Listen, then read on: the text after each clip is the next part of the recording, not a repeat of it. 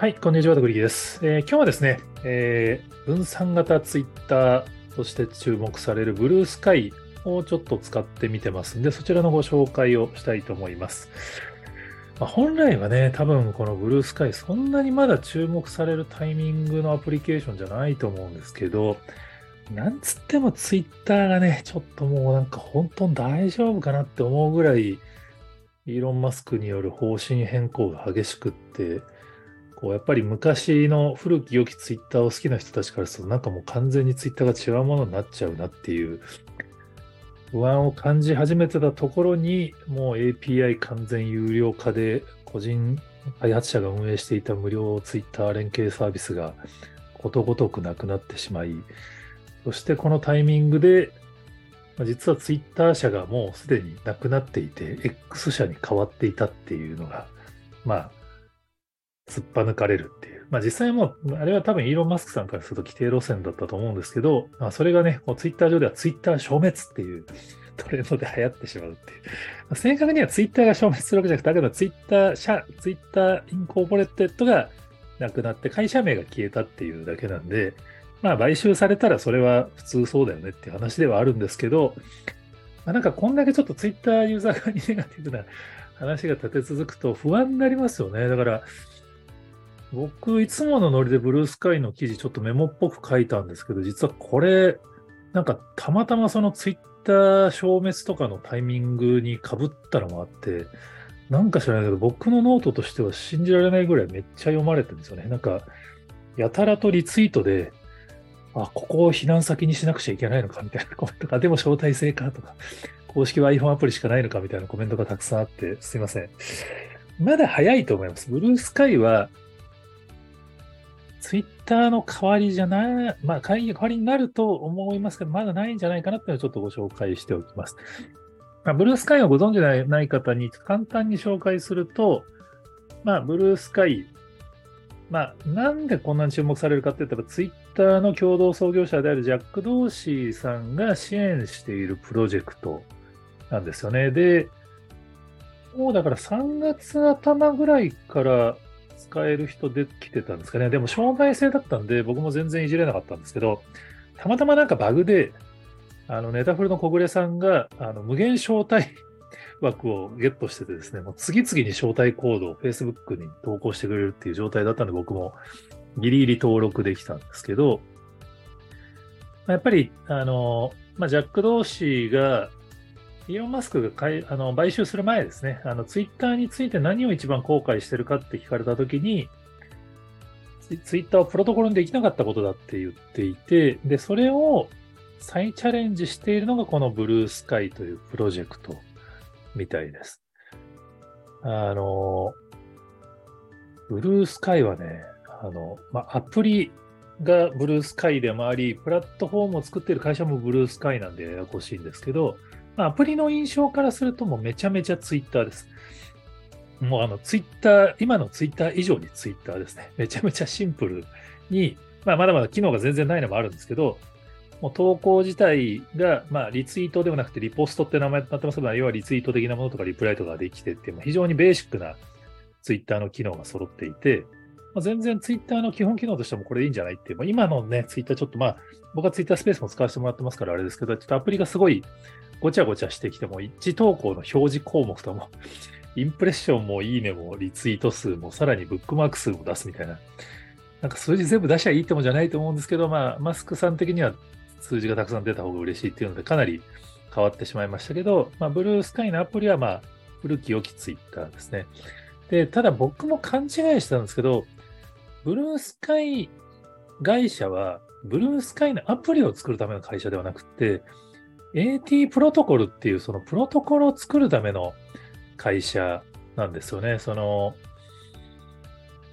ここはちょっと口頭で説明するのすっごい難しいんですけど、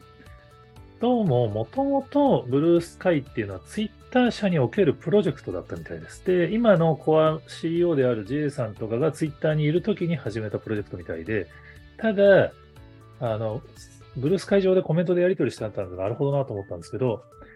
要は、もうツイッターがやっぱ投資家の方針で収益重視の方に振られて、まあ、それこそジャック同士下ろされるんじゃないかみたいな流れになったんで、ブルースカイプロジェクトを、なんだったっけな、インコーポレットじゃなくて、パブリック LLC みたいな、その、なんか NPO っぽい法人格に切り替えて、実はツイッターの出資とか一切入れない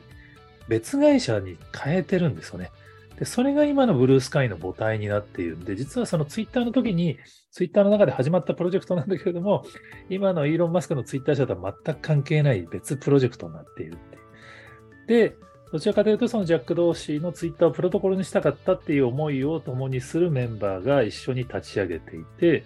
で、それが AT プロトコルっていうプロトコルなんですけど、このプロトコルだけだと何ができるのかわからないので、サンプルとしてブルースカイを作ったっていうことみたいです。ちょうどブルースカイのミートアップが先週開催されて、僕もギリギリ招待コードをゲットできたんで、あの参加してきたんですけど、エンジニアの人たちがめちゃめちゃ集まっていて、で、あの、まあ、向こうの CEO に、その、ブルースカイのアプリってこれからツイッターとどう差別化していくのみたいな質問を僕がしたら、いや、あれはサンプルだからって言われちゃったんですよね。そこで僕もようやく気がついたんですけど、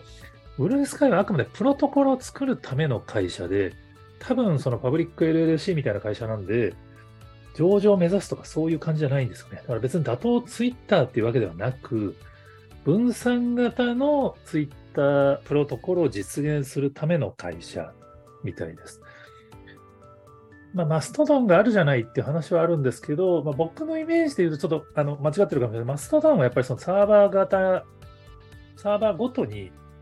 それぞれツイッターを、小さいツイッターをたくさん作れるイメージで、まあ、総合連携もある程度はあるんだと思うんですけど、なんかその、1個の大きいツイッター僕はならないと思うんですね、マストドンの場合には。でも、その1個の大きいツイッターのように動作するようなものを分散型のプロトコルで作ろうとしているのが、ブルースカイの AT プロトコルですね。これ、口で言うと全く伝わらないと思うんですけど、多分メールをイメージしてもらうのがいいと思います。メールは、結局そのメールのプロトコルが、まあ、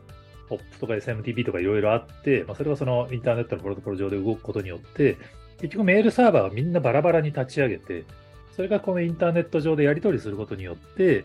まあ、Gmail みたいにシェアの高いメールソフトはありますけど、実際はアプリケーションとか全部切り替えても自由に使えるんですよね、ほとんどの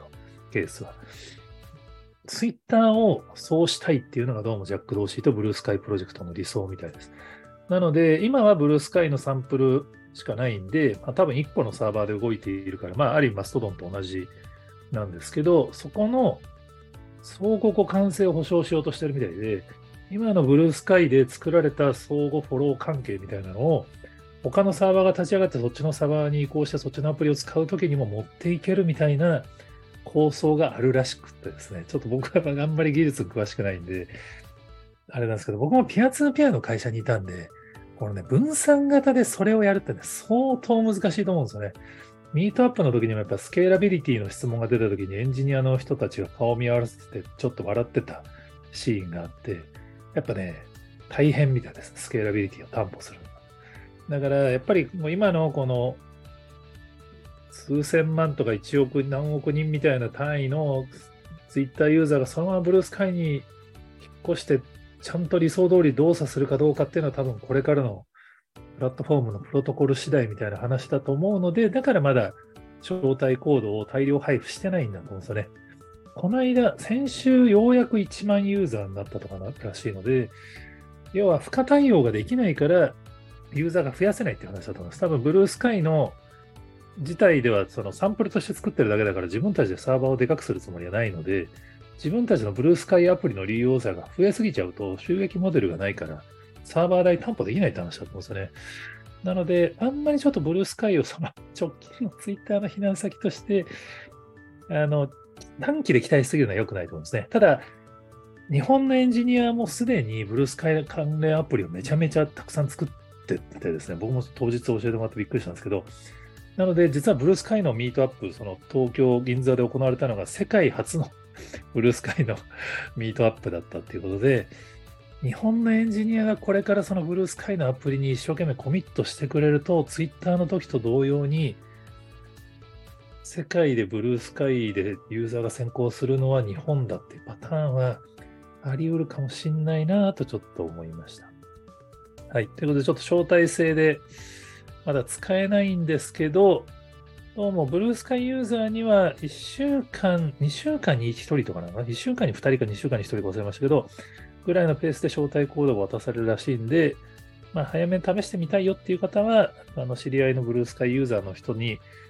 お願いしておくと、早めに試せるかもしれない。ただ、アプリの使い方としては本当にね、あの普通のツイッターなんで、別にその、驚きはないですけど、でも平和ですね。今、1万ユーザーしかいないかってなんですけど、はい、あの興味があればぜひ試してみてください。え他にもこんな話知ってますよっていうのがありましたら、ぜひ、えコメントやツイートで教えていただけると幸いです。今日もありがとうございます。